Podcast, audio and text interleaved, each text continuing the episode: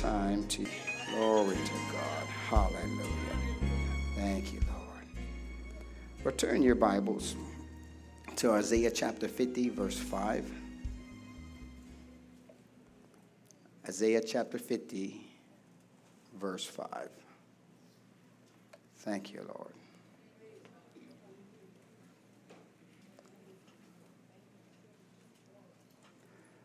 Now, we said we're going to be talking about the pattern in heaven. Amen. That's what we've been doing the last couple of weeks. And like Richard Roberts says, he said there's a pattern in heaven, there's a pattern in space. And when the pattern is right, the glory will fall. And the glory will continue to fall like it did this morning. Come on. Why? Because we believe in God for fabulous outpourings from heaven. And what you experienced this morning was a fabulous outpouring from heaven that was prophesied for this year. And it's going to get greater and greater and going to be grander and grander. Come on, say amen, somebody. Anybody got faith for that right now? Amen. So in Isaiah 50, amen, and we also found out there's another word that came forth for 2017 that you need to grab a hold of, and that is this 2017 would be a year of extravagant favors.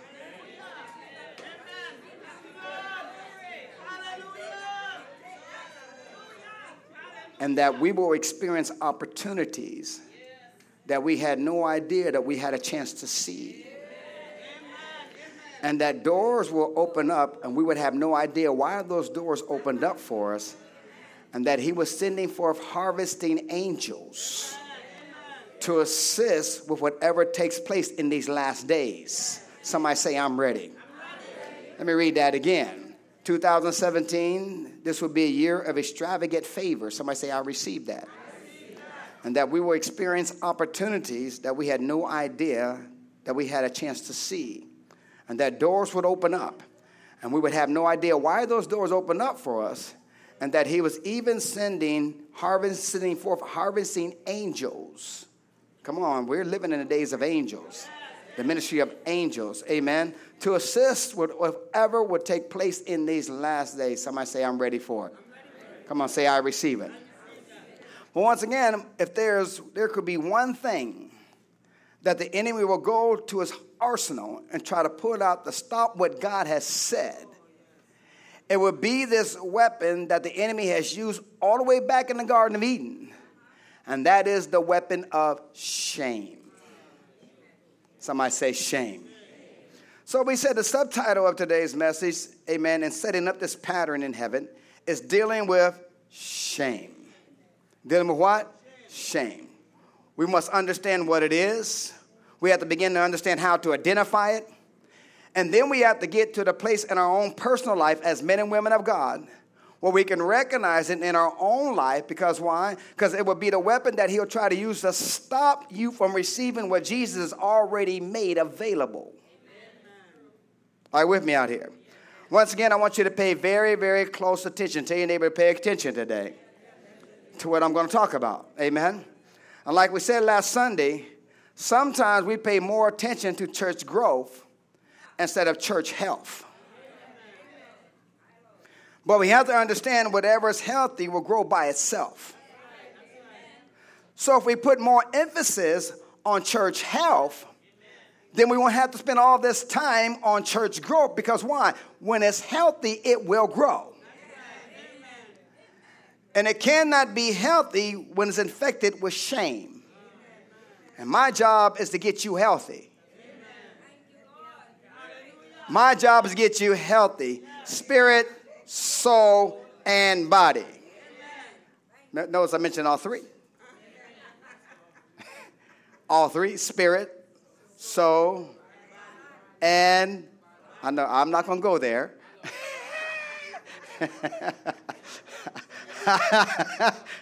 Today, anyway.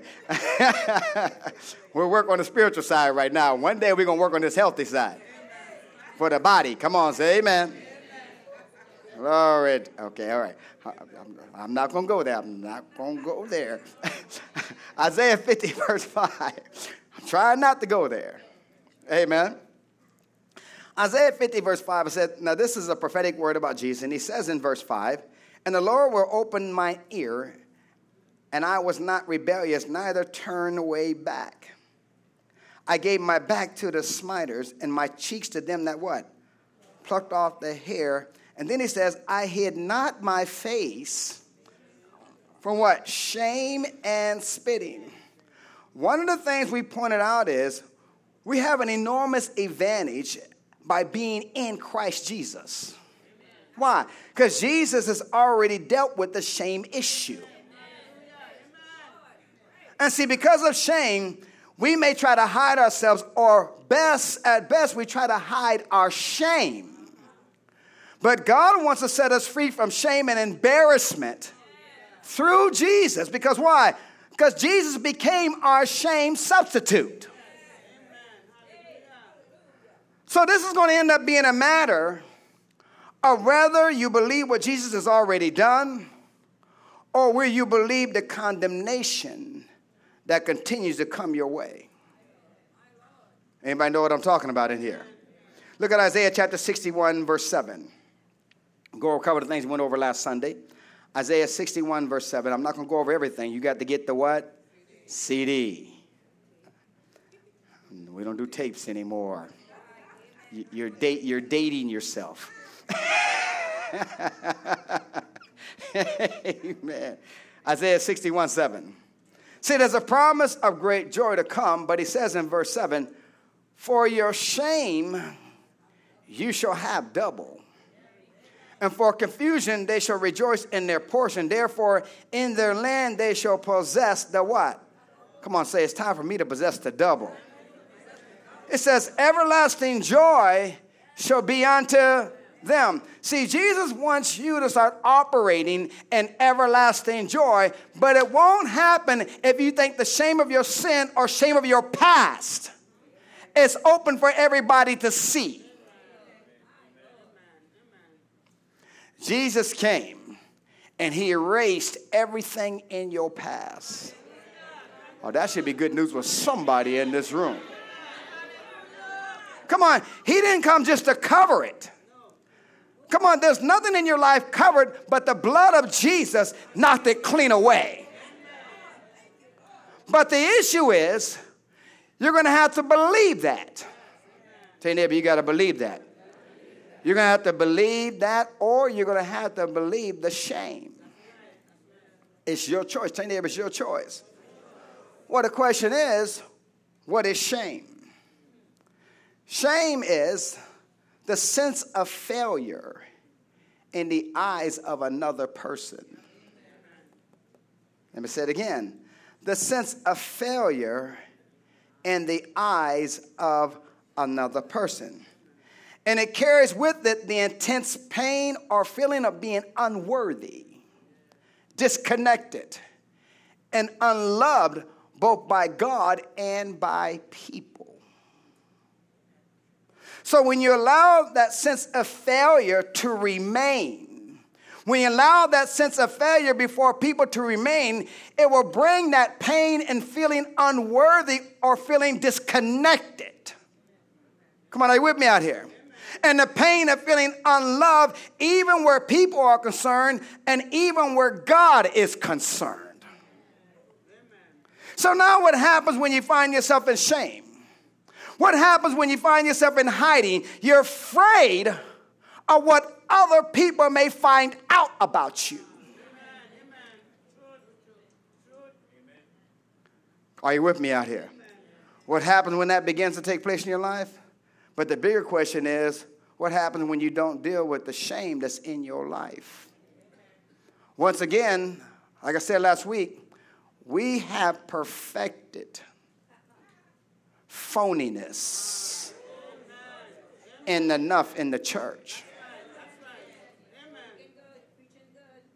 And a lot of the phoniness that has already been perfected has been perfected because of the shame. Oh, I'm still preaching again here. Come on, it's because of I got to perfect holiness because why? I got to I got to have something to hide behind. I'm afraid to be who I really am because I'm afraid I might be rejected, or I might not be accepted, or I might not be liked by other people. So I hide who I really am. Oh, I'm preaching good here. So there are consequences when you fail to deal with the shame. And we talked about all those consequences last week, so you got to get the CD. Glory to God. Now we looked at Genesis chapter 3, verse 10. And we seen the shame that Adam and Eve walked in when they sinned against God. And in verse 10 it says, And he said, I heard thy voice in the garden, and I was what? I was what? Afraid because I was what? Naked, and I did what? I hid myself. Why? Because he was in shame. Amen. What we see here, shame can also, amen, shame can only control and define us when we live in the fear of it. Let me say it again. Shame can only control and define us when we live in the what? Fear of it. It can only control and define us when we what? Live in the fear of what? Shame. But there's something else we found out about shame. Especially in the beginnings. Look at Proverbs chapter 11, verse 2. It's something we should watch out for. Proverbs 11, verse 2. It says, When pride cometh, Then cometh shame. But with the lowly is wisdom. When the shame come? When the shame come? When the shame come? When pride cometh. Now, pride, as we understand, it is a person who refuses to submit to God's word and God's way. And humility is when someone is willing to submit to God's word and God's way. So, your relationship with submitting to God's word is going to let you know whether or not you're in pride or whether or not you're in humility. But, just to be very simply put, pride is just someone who is just self centered. Somebody say self centered. That means some guy who wakes up in the morning and he finds himself or herself in the center. In the center. And so you have to understand that this self centeredness is something that you're going, to have to, you're going to have to battle all the days of your life until Jesus comes. Come on, say amen, somebody. But you're going to have to recognize that enough to get up every morning to locate, to locate yourself and to make sure that you're not in the center. Because why? Because when you are in the center, only there can you be offended. When you're in the center, only there can you experience bitterness. Only there can somebody make you mad and you stay mad. Because look at it again. It's saying pride cometh, then cometh what? Then cometh what? Shame. Listen, you can't have shame if you're not in the center. But you're so self centered. What about me? Come on, always thinking about what about me? Oh, what are they saying about me? Oh, what if they love me or not? Oh, what if they care about me or not? Oh, what do you think they're thinking about me on this or not? And you can't get nothing done because why? You're too occupied with yourself.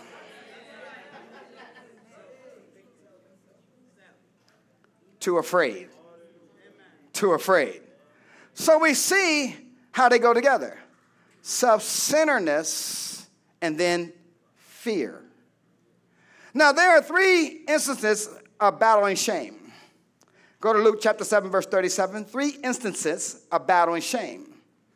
And let's see what Jesus has to say about those three instances. The first one is found in Luke chapter 7, verse 37. Glory to God. And it says, Behold, a woman in the city, which was a what? Which was a sinner. And when she knew that Jesus sat at meat in the Pharisee's house, she brought a what? An alabaster box of ointment. Stood at his feet behind him weeping, and began to wash his feet with her tears, and did wipe them with the hairs of her hair and kissed his feet and anointed him with the ointment. Listen, because why? This is the first instance of shame. See, shame remains because of unbelief in the promises of God and his finished work. Let me say it again. Shame remains because of unbelief in the promises of God and his finished work. See, we're working so hard to live right when we need to be working as hard to believe right. Come on, we work real hard to live right, but not so hard to believe right. And see, when you believe wrong, wrong belief is what puts you in prison. Wrong belief is what puts you in bondage. Come on, say amen, somebody. And almost every crazy situation in your life occurs because of wrong belief. And yet, right belief is going to allow the light of light to shine in your life. Come on, say amen, somebody, and get you out of bondage. Amen. So when shame remains, it is because of unbelief in God's promises and unbelief in what Jesus has already done, his finished work. Come on, you're with me out here? Amen. So look at verse 39. Look at what Jesus says here in verse 39. And now, when the Pharisees which had hid, bidden him saw it, he spake within himself, saying, This man, if he were a prophet, would have known who and what man or woman this is that toucheth him, for she is a sinner. Amen. Once again, this is an opportunity for what? Shame. She is a what? Sinner. See, an opportunity for shame is here, but that opportunity didn't last long. Because look at verse 47. It says, Wherefore I say unto thee, her what? Her sins, which are many, are what? Are what? Are what? Forgiven, for she loved much. But to whom little is forgiven, the same loveth little. And he saith unto her, Thy sins are forgiven. But then in verse 49, and they that sat at meat with him began to say within themselves, Who is this that forgiveth sins also? Why? Because they were having trouble and they were complaining about what he had just said. Then Jesus at this point begins to lift this woman's faith up. He says in verse 50, He said unto the woman, Thy, thy what? Faith has what? Saved thee. Go in peace. How did Jesus help her battle this crippling effect of shame that they were trying to put on her? He gave this woman a promise. Somebody say a promise. The issue for her was an issue of belief. Because why? Every time after this, that there was, a, there was always a potential of shame, but he gave her a promise. And guess what? In our eyes, every time there's a potential for shame, God's always given us a promise. Somebody say a promise. So now we're talking about belief or unbelief, but watch this. She is now going to have to choose. She got to what? Choose. Choose what? She's going to have to choose to believe and accept the condemnation that's coming from them or she's going to have to choose and receive the assuring words that Jesus just spoke to her. Come on, is she going to believe what Jesus said? Or is she going to believe the condemnation that's coming out these people's mouth? And the same thing is true of us today, folks. Are we going to believe the condemnation? And you know people will condemn you. Are we going to believe the condemnation that comes from people? Oh, I'm preaching good in here. Or are you going to believe the, the, the, the assuring words that Jesus has spoke to you? You have to make a decision. Tell your neighbor, you have to make a decision. So it's an issue of belief or unbelief. Now, when we started talking about shame, amen, we started off talking about shame, but now we're talking about whether or not you're going to believe what? We're talking about whether, you're not, whether or not you're going to believe the voice of shame or will you believe the voice of our Savior when He's giving you a promise?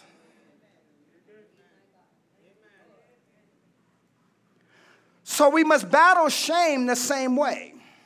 We must believe the promises. Say, neighbor, you must believe the promises. We must battle unbelief by taking hold of the promises of God. Well, the question was, what promise are we supposed to hold on to? Go to Romans chapter 10, verse 11. What promise are we supposed to hold on to? We see it here in Romans 10, 11. Once again, when you read this, let it break that shame that's lurking around in the inside of you that you have not dealt with. Come on, say amen, somebody. Come on, read it out loud with me again.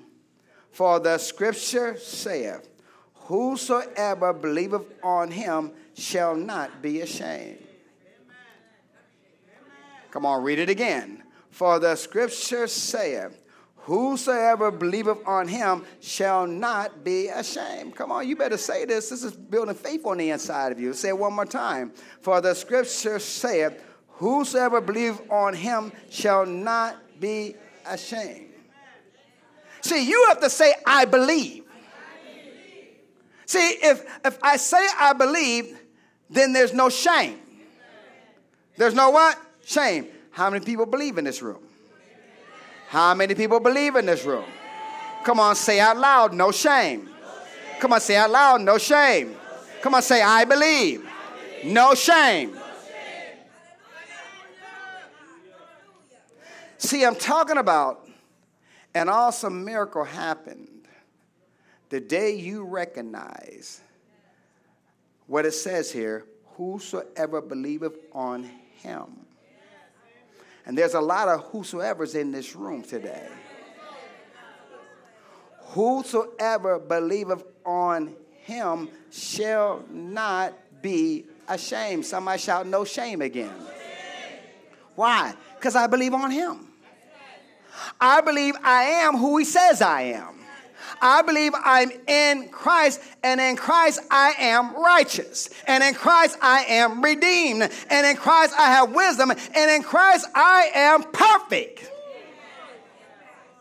See, the only time I can, the only time I can say I am perfect is when I'm in Christ. Because why? Because my identity is no longer in me. My identity is in Him.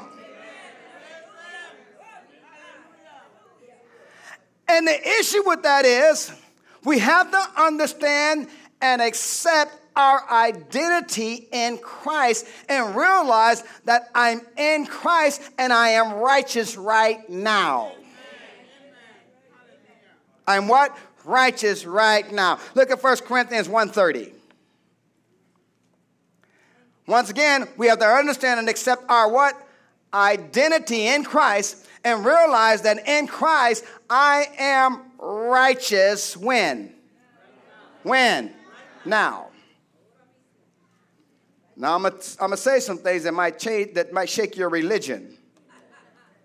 1 Corinthians 1.30 says, But of him are you what?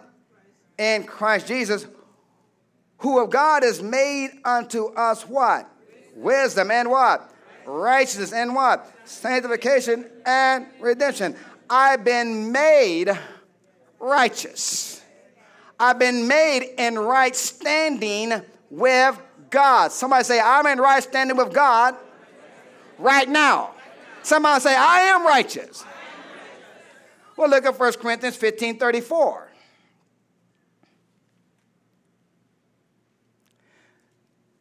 First Corinthians 15 34 says, Awake to what? Righteousness and sin not, for some have not the knowledge of God. I speak this to your shame. And see, that's why they're in shame because why? They don't have the knowledge of God and they don't know who they are in Christ.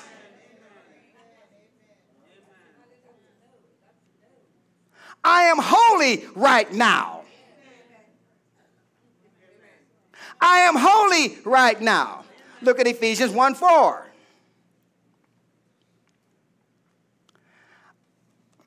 It says, according as he has chosen us. Somebody say, That's me. In him before the foundation of the world, that we should be what? That we should be what? Holy and without blame before him in love. Come on, say, I am holy right now. Look at Colossians 1:20, just in case you don't believe it. Colossians 1:20 says, "And having made peace through the blood of his cross, by him to reconcile all things unto himself, by him I say, whether there be things in earth or things in heaven, and you that were sometimes alienated and enemies in your mind, that's the problem right there in your mind. By wicked works, yet now has he what? Yet now has he what? Reconciled in the body of his flesh through death to present you, to present you what? Holy and unblameable and unreprovable in his sight. Jesus died so that he could present you holy, unblameable, and unreprovable. Come on, say thank you, Jesus. So I'm holy right now. 1 Peter 1 16. He says, 1 Peter chapter 1, verse 16, because it is written, Be you holy, for I am. Be you holy, for I am holy. Why? Because something happened when you got born again, folks. Let me say it again. Something happened when you got born again. An instant miracle took place. Are you with me out here? The day I got born again, I became, according to Second Corinthians 5 17, I became a new creature. Old things are passed away, and behold, all things have become new. The old man died, and a new man came alive. What happened? I got in him. Come on, say, I got in him. I'm not even living my life. He is now living his life through me. Oh, come on now. And instantly, he made me righteous. I am righteous right now. I am holy right now. Now. Listen, I'm not holy when you see the fruits of holiness.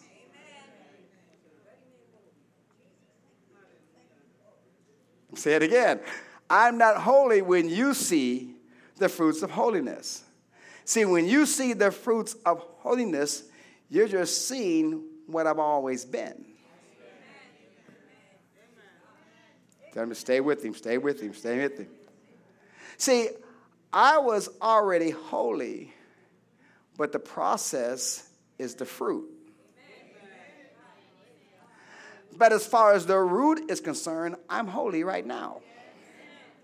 I am perfect right now. Why? Because the Bible says in Hebrews 12 23, he says to the General Assembly, Hebrews 12 23, and the church of the firstborn, which are written in heaven, and to God of, and to the God of all judges, and to the spirits of what? Just man made what? Made what? Made what? See, just like you were made righteous, you were made perfect.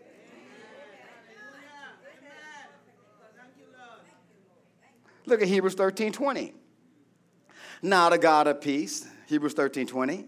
Now the God of peace that brought again from the dead our Lord Jesus, that great shepherd of the sheep, through the blood of the everlasting covenant, make you what? Perfect in every good work to do what? To do his, but make you what? He make you what? Perfect in every good work to do his what? Will, working in you that which is well pleasing in his sight through Jesus Christ, to whom be what? glory forever and ever. Amen. You were made perfect, not by something you done. You were made perfect by the blood of Jesus. Did you get what I just said? You were made perfect not by something you have done or what you haven't done. You were made perfect by what? The blood of Jesus. Not only that, the Bible says in Ephesians 1:13, and whom you also trusted after that you have heard the what? Word of truth, the gospel of your salvation, and whom also after you believe you were what? You were what? You were what? Sealed with that Holy Spirit of promise. Listen to me closely. That means you are heaven ready right now. Hear what I said? You are heaven ready right now. Yeah, Pastor Walker, but you don't understand. I understand because why? My identity is in Christ, even though the fruit of my identity is not in my behavior yet. Let me say that. Let me say it down. Let me slow it down. Make sure you get it. You, you make, now listen closely now. I said pay attention, right? My identity is in Christ, even though the fruit of my identity is not in my behavior yet.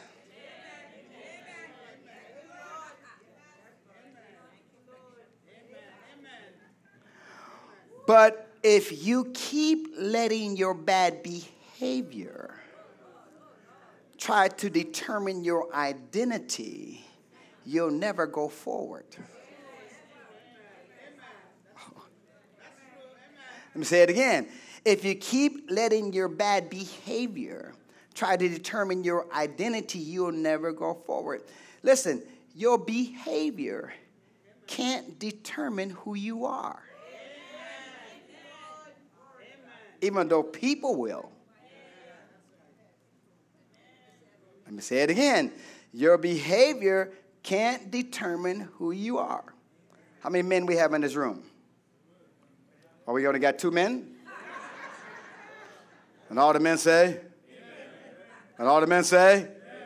Thank you. My goodness gracious. Men, listen. Because all of your life, you have allowed your, beha- your misbehavior tell you you are that. Let me say it again. You have allowed your misbehavior, women, you listen to, this ain't just for men. So don't be turning your, your ear off. Oh, he's talking to them now. but I'm especially talking to men. Amen. You have allowed your misbehavior tell you you are that. Instead of allowing your identity in Christ to determine your behavior.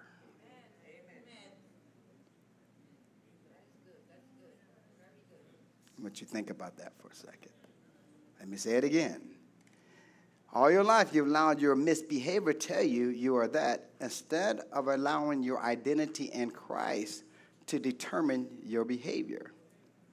So you turn on TV and the media will show black kids doing cocaine or they'll have a documentary on how the problem that exists in our community is because black men are not handling their responsibility as being fathers and husbands. Come on, say amen, somebody. So they think you're bad and you're a thug and all these other things because why? That's the, that's the behavior. That's what everybody associates you with. And you're allowing your misbehavior to define your identity.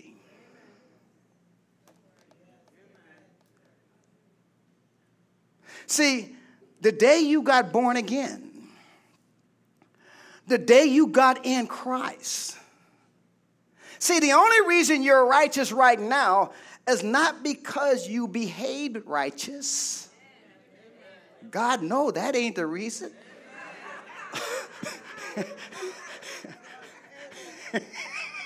Hallelujah. See, you didn't behave righteous first and then you were made righteous.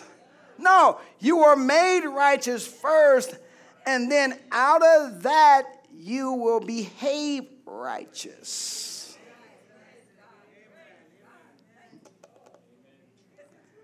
The day I believe who I've been made. The day I believe who I've been what? Made. But if you keep struggling with you're not this and you're not that, and I don't have the fruit yet, come on, hallelujah. So I wouldn't dare associate myself with the root that I'm, I'm perfect and I'm holy and I'm righteous. You'll never change your behavior.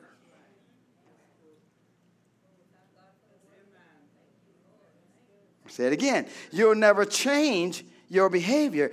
And you're going to keep misbehaving because you keep missing your real identity. And you keep allowing your behavior to determine who you are. Come on, are you listening to me out there?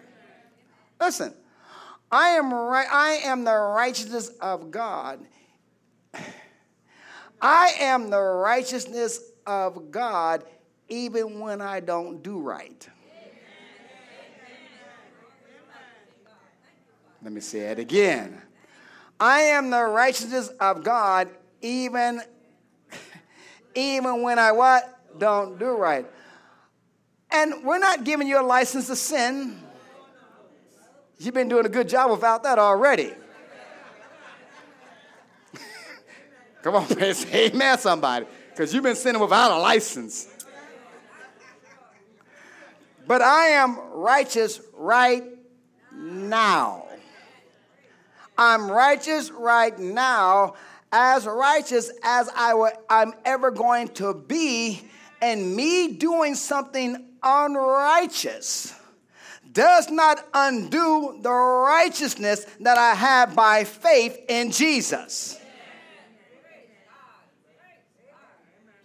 Are you following me right now? And I, if I listen, if I remember that in my times of misbehaving, I will change my behavior. Anybody listen to me out here? But if you keep struggling with how you behave before you can accept who you've been made, then you won't change your behavior. Let me say it again.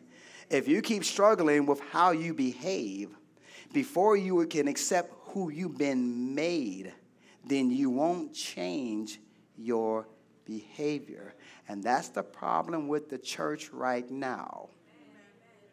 We keep trying to clean the fish before we catch it.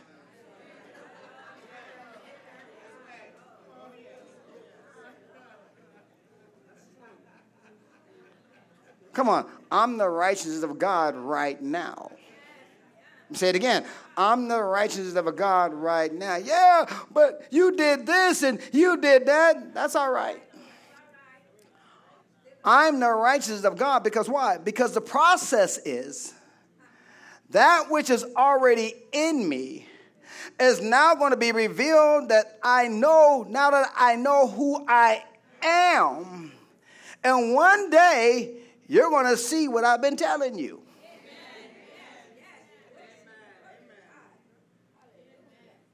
I'm righteous today. I'm righteous today. I'm righteous right now. I'm righteous when I'm even in shame. Come on, say, I'm righteous. But if I identify with the fact that I'm in Christ, I believe in Christ, guess what? Shame can't stay there. Sin can't stay there. Bad character can't stay there. None of that misbehaving can stay there because why? I finally know who I am. I'm holy right now. I'm holy No, I'm not floating around with a white gown.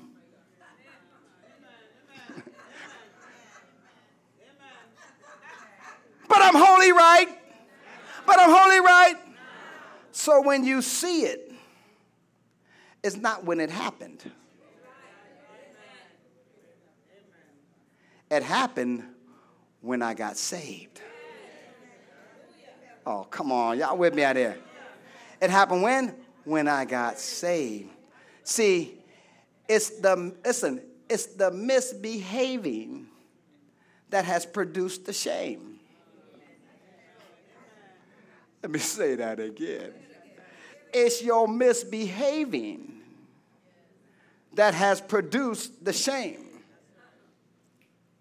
that has wanted to stop me from receiving who I am in Him. Come on, you with me out here? Why? Because every time you do something not righteous, every time you do something not righteous, what happens? Shame comes in and tries to stop you from accepting the work that has already been done in you. Anybody know what I'm talking about in here? You are righteous now. You're righteous when? You're righteous when? Now. Accept that, listen, accept that righteousness and watch things begin to change in your life. He told us to awake to righteousness. Come on, every time I get up in the morning, I am right standing with God regardless of what I do today.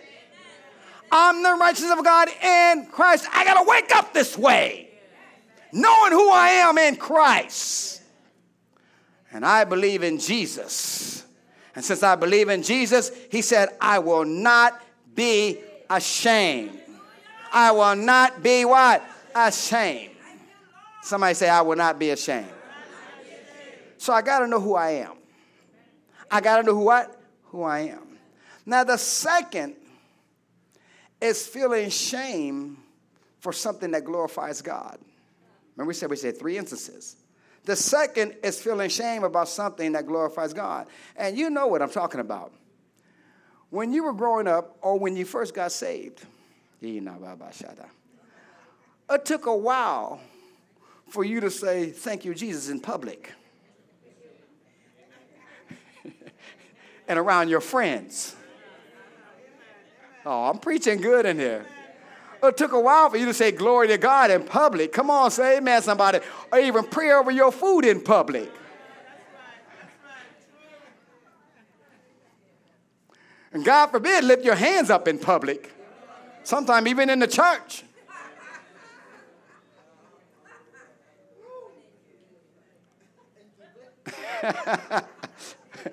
even pray in public. Come on, say amen, somebody. See, a lot of times, God will bless you with something, and He'll bless you with something elaborate, like some brand new designer clothes, or some expensive jewelry that you would never buy for yourself, but somebody just blesses you with it. Or even bless you with a brand new car or a brand new house. Come on, say amen, somebody. But what happens a lot of times, you will be ashamed to wear it or drive it or live it because why? People are talking about you, talking about, look at them. I wonder where they got what it, I wonder what they did to get that. Mm-hmm.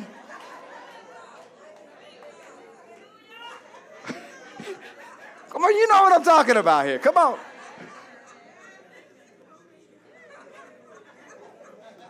Not realizing what you have and what was given to you was God's expression of his love towards you.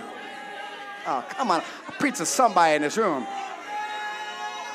And a lot of times you let that you let them shame you out of what God has blessed you with. And that's what people will do. Even the media will do. And the number one thing that the enemy will do is that is to shame you out of what Jesus has already done for you. You have to make up your mind that you'll never let the devil or people shame you out of what God has given you. Say amen, somebody. Don't you let them shame you out of your blessing. Come on, the blessing that God put in your life. Don't care what the neighbors say. Don't care what your coworkers say. Don't care what your friend. Don't even care what your family says. Why? Because that's the blessing of the Lord. Say that's the blessing of the Lord. And I will not be ashamed. Listen, you're not to be ashamed of the blessings of God, folks. Don't be ashamed of the blessing. Because some blessings about to come your way. I'm telling you right now. You better get the shame out the way right now. Because when God starts pouring out his blessings upon your life, the last thing you want to be dealing with is allowing people to stop the blessing that's pouring in your life. Say amen, somebody. And shame will cause you to give back or give up what God has blessed you with.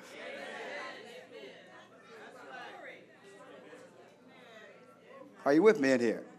Look at 2 Timothy chapter 1, verse 12. Hope you're getting something out of this today. 2 Timothy chapter 1, verse 12. Notice it says here. For the which cause I also suffer these things, nevertheless, I am not what? I am not what? Ashamed. For I know, for I know, for I know whom I have believed and am persuaded, come on now, and I am persuaded that he is able to keep that which I want. I have committed unto him against that same. So the battle against shame is a battle against unbelief. All right, listen to me out here. It's a battle to make sure you stay with the promises of God. Now, the third area is feeling shame for something you didn't do. And this is when people try to load up, load you up with evil circumstances when in fact you had nothing to do with it at all. You had no part of dishonoring God in that. Come on, say amen, somebody. Yet, understand, they did it to Jesus. Look at what they called him in Matthew 11, 18. It says, But John came neither eating or drinking, and they said, He has, he has a devil. The Son of Man came eating and drinking. They said, Behold, he's a gluttonous. He's a wine bibber, friend of publicans and sinners. But he said, Wisdom is justified, justified of her children. They even accused him of being a hypocrite. Matthew 27 40. And it says, Thou that destroyed the temple, build of it three days, save yourself. If thou be the Son of God, come down from the cross. Hypocrite. It says, likewise, also the chief priests mocking him, and the scribes and the elders said, He saved himself. Himself he cannot save. If he be the king of Israel, let him come down from the cross, and we will believe him. See, the goal was to load Jesus with shame that wasn't his to bear in the first place. Come on, they tried the same thing with Paul and said he was an enemy of the Mosaic law. Said he's going around telling people you need to go ahead and sin in order for grace to abound. What they do? They tried to load Paul with shame that wasn't his to bear in the first place. But once again, how do you fight that type of shame? The same way by believing God and by believing his promises. By what? By believing God and what? Believing his promises. Look at Isaiah 45 17. By believing what? God, and by believing his what? Promises. It says, But Israel shall be what? Saved in the Lord with an everlasting salvation. You shall not be what? You shall not be what? shame, nor confound the world without end. Say, I shall not be ashamed. Look at Isaiah 49 23. Look at all these scriptures. And the kings shall be thy nursing fathers, and their queens thy nursing mothers, and they shall bow down to thee with their face towards the earth, and lick up the dust of thy feet, and thou shalt know that I am the Lord thy God, for they shall, for they shall not be ashamed that wait for me. And once again, Romans 10 11, once again, we read it before. It said, The scripture saith, Whosoever what? Believe on me shall not be what? Are you getting the message here? Romans 9:33 says, As it is written, Behold, I lay a Zion a stumbling stone, a rock of offense, and whosoever believeth on him shall not be ashamed. Tell your neighbor, I don't have to be ashamed of anything. Why? It cannot happen to those that believe on Him. The question is, do you believe or not? Come on, let them come at you. Let them bring on the, the criticism. Come on, bring on the fake news. Because at the end of the day, you will not be defeated. Oh, come on, say it again. I will not be defeated. Turn, turn to your neighbor and say, neighbor, no more shame. Turn to somebody else, say, neighbor, no more shame. No more shame, folks. Now, shame, listen to me now. Shame is the failure to meet expectations. It's like you can't live up to the ideal. You're not who you're supposed to be or who you think you're supposed to be. So you get around people, and this competitive jealousy rises up on the inside of you. Oh, I'm preaching good. And now you're ashamed because you don't feel that you're the ideal. Because why? You begin to measure what someone else is doing with what you're doing and it seems like you don't seem to be measuring up. Oh, come on. Tell your neighbor, don't allow this to happen. Tell somebody else, don't allow this to happen. Why? Because shame is like a sticker.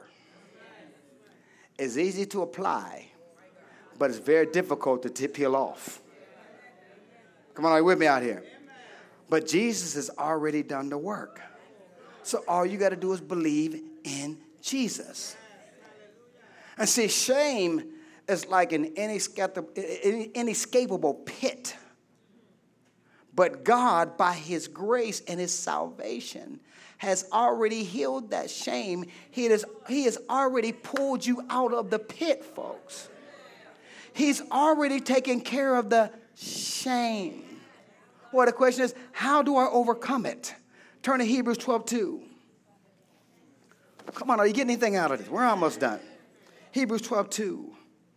It says, looking unto, looking unto Jesus, the author and the finisher of our faith, who for the joy that was set before him did what? Endured the cross, doing what? Despising the shame, and he sat down the right hand of the throne of God. Jesus endured the cross, despising the shame. What does that mean? It means calling shame a despicable fool, unworthy of my attention.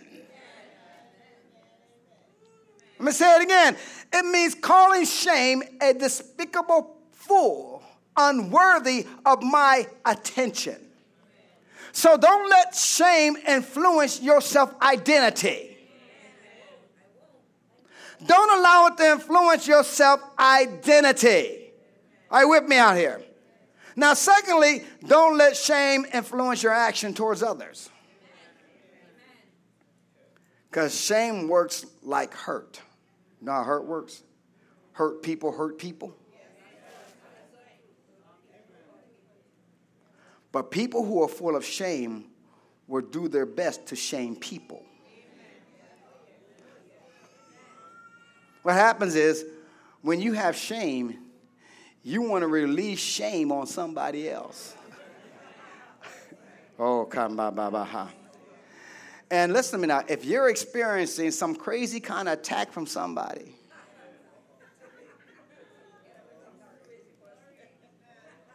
maybe that person is just full of shame themselves. And they want to put that shame on you. Don't let that happen. Tell your neighbor, don't let it happen. And finally, we can't let stigmata to influence your perception of other people. Basically, what's that about is the fact that when Paul says in Romans 1.16, he says, For I am not ashamed of the gospel of Christ. For it is what? The power of God unto salvation to everyone that what? Believeth, to the Jew first and also what? To the Greek. See, the gospel is what gave Paul the permission to have fellowship with the Gentiles. People who had a stigma on them. Are you with me out here? We should not allow shame to cause us to be ashamed to minister and deal with people who have a stigma on them. Why? Because I'm not ashamed of the gospel. The gospel has given me the freedom to be able to minister to people with stigmas. For example, a man in church can be seated right next to an adulterer. A man who sleeps with many women. But there's no stigma there. But if you take a man who is infinite or effeminate and he's struggling with homosexuality, then all of a sudden that stigma says, I'm embarrassed and shameful to be seen ministering to this person because of the stigma that's attached to his life. Oh, well, church, if not us, then who?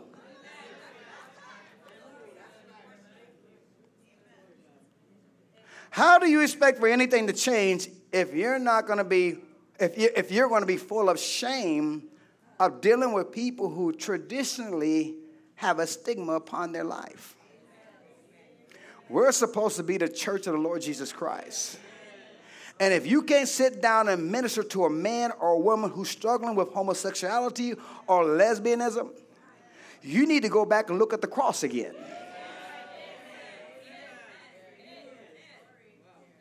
See, it's shame that causes us to be ashamed of them that have stigmas on their life, folks.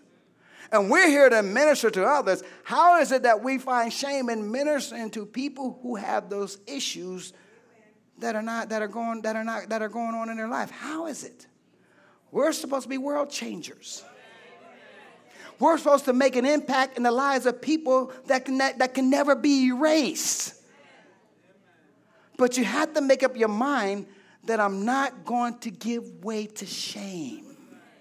I'm not going to give it a place in my life. Why? Because Jesus is already taking care of it. And if Jesus is already taking care of it, I'm not going to walk in pride.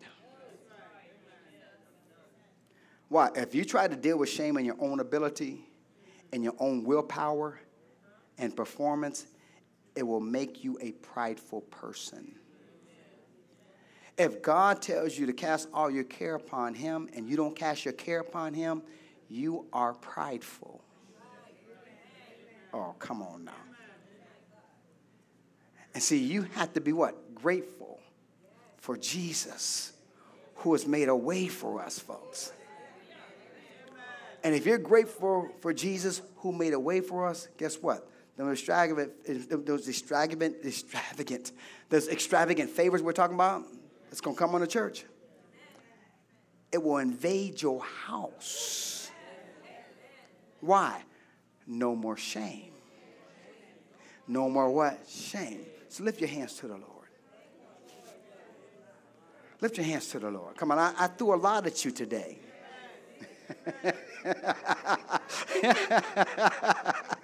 Some of your heads still spinning. Hallelujah.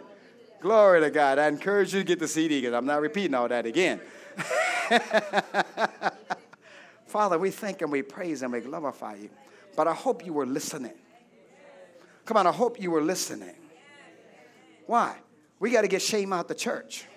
We got to get the church healthy so we can help somebody else get healthy the way we got healthy.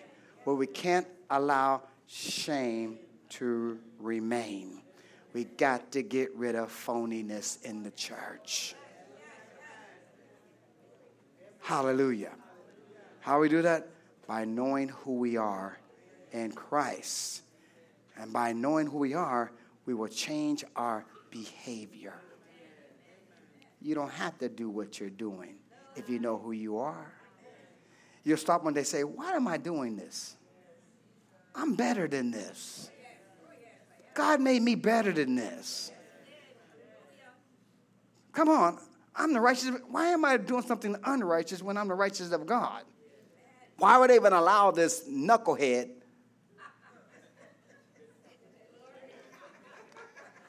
to stop the blessings in my life? Because he want to get his flesh on. Oh, try side over here.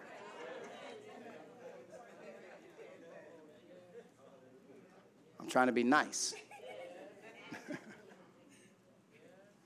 See, if I know who I am, come on, I'm not going to allow you to destroy who I am. Because why? You're not worth it.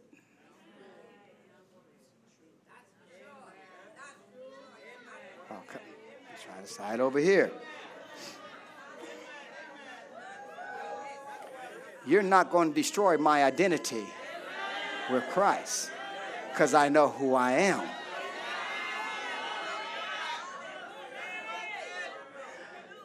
If I know who I am, why should I allow you to stain